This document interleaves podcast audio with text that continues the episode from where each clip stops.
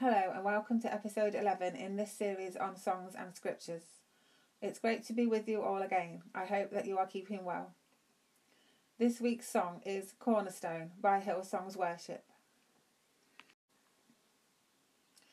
Cornerstone is a rewrite of a hymn written in 1837 by a man called Edward Mote, and the song was called My Solid Rock. It is based on the truth that Jesus Christ is the cornerstone of the church a firm foundation upon which all Christian life stands. It is a great song of affirmation of who Jesus Christ is and all that he does for us. The verses talk of the hope that we have in Jesus, who by his blood saved us from our sins, forgave us, and by whom we have our righteousness. But there are three phrases or ideas in the song that I would like to look at more closely so that we might understand a little more about the words that we are singing. Firstly, Christ as the cornerstone. What does that mean and why is it important? Secondly, the line in verse 1 which says, I dare not trust the sweetest frame. And thirdly, the line in verse 2 which says, My anchor holds within the veil. So the title of this song is Cornerstone, and the reoccurring choruses declare Christ alone, cornerstone. The cornerstone, or foundation stone, or setting stone, is the first stone set in the construction of a foundation for a building. And so, this image of Christ as the cornerstone is one of something that is put in place first. Jesus was here at the beginning, as it says in John 1 1. Once the cornerstone was set, it became the basis for determining every measurement in the remaining construction. Everything was aligned to it. As the cornerstone of the building of the church, Jesus is our standard of measurement and alignment.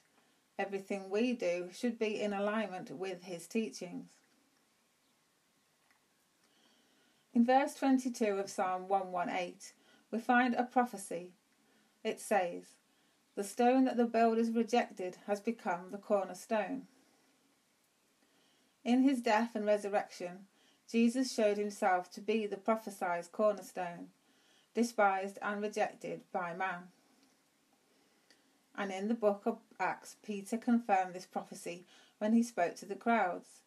He says, He, meaning Jesus, is the stone which was rejected by you, the builders, but which became the chief cornerstone. And there is salvation in no one else, for there is no other name under heaven that has been given among men by which we must be saved. The Apostle Paul also applied this truth for us in his letter to the Corinthians when he says, No one can lay a foundation other than that which is laid, which is Jesus Christ. Jesus alone is the cornerstone because he is the foundation of our faith. The church is built upon the foundation of Jesus' teaching, and we are saved by his name.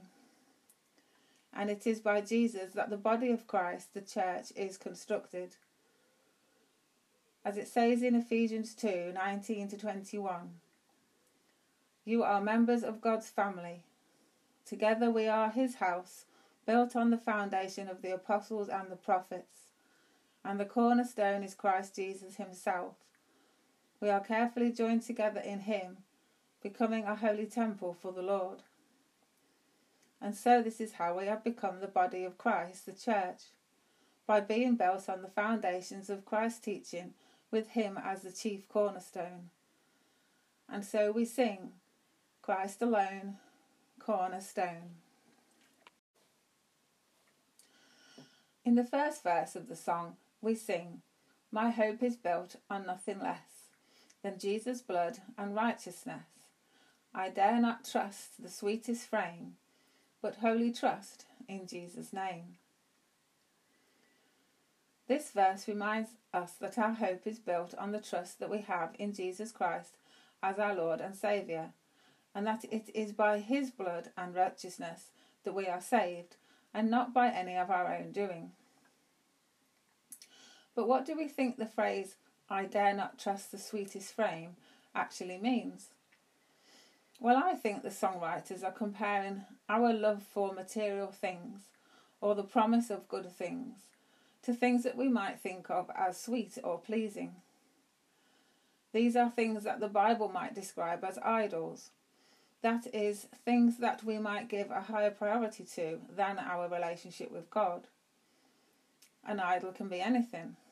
The promise of power, influence, and money are strong contenders, but it can be small things too. The evil one will use any of our desires to try and entice us away from worshipping the one true God.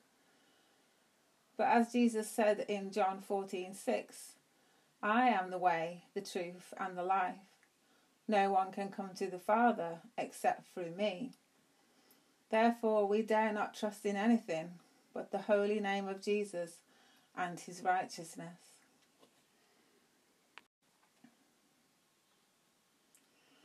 Verse 2 talks about how that hope and trust that we have in Jesus Christ helps us to get through the stormy times in our lives.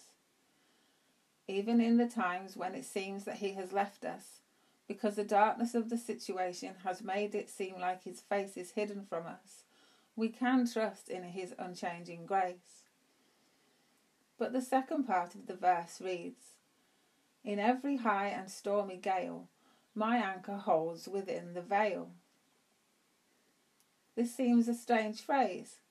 The imagery of an anchor holding us firm in the storm is an easy one to see. But what about an anchor that holds us within the veil?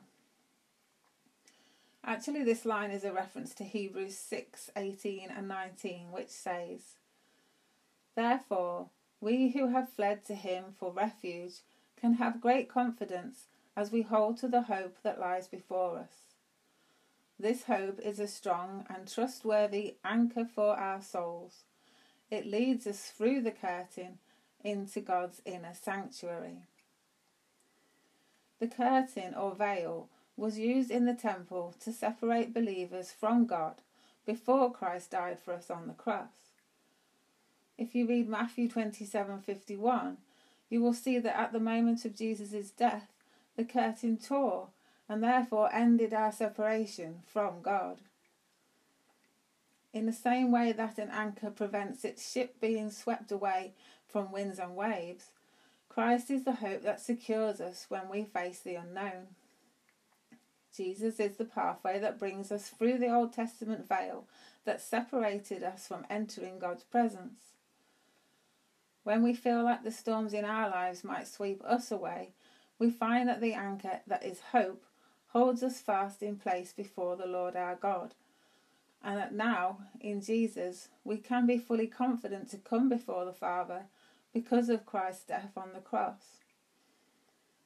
As we sing these words, may we again remind ourselves that we have a sure and steadfast anchor of the soul, that Jesus has gone on before us and is interceding to God on our behalf.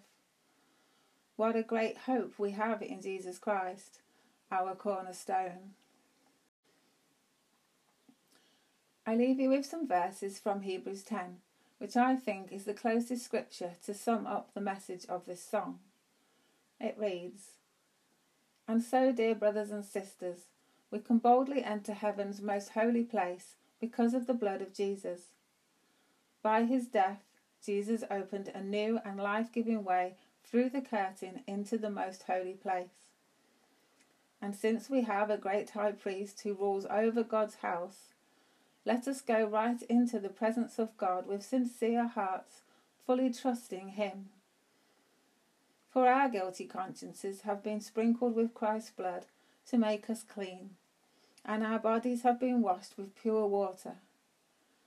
Let us hold tightly, without wavering, to the hope we affirm, for God can be trusted to keep His promise. I hope that you have enjoyed exploring the phrases in this song with me, and I hope you will join me again next time. Go in peace, my friends. Amen.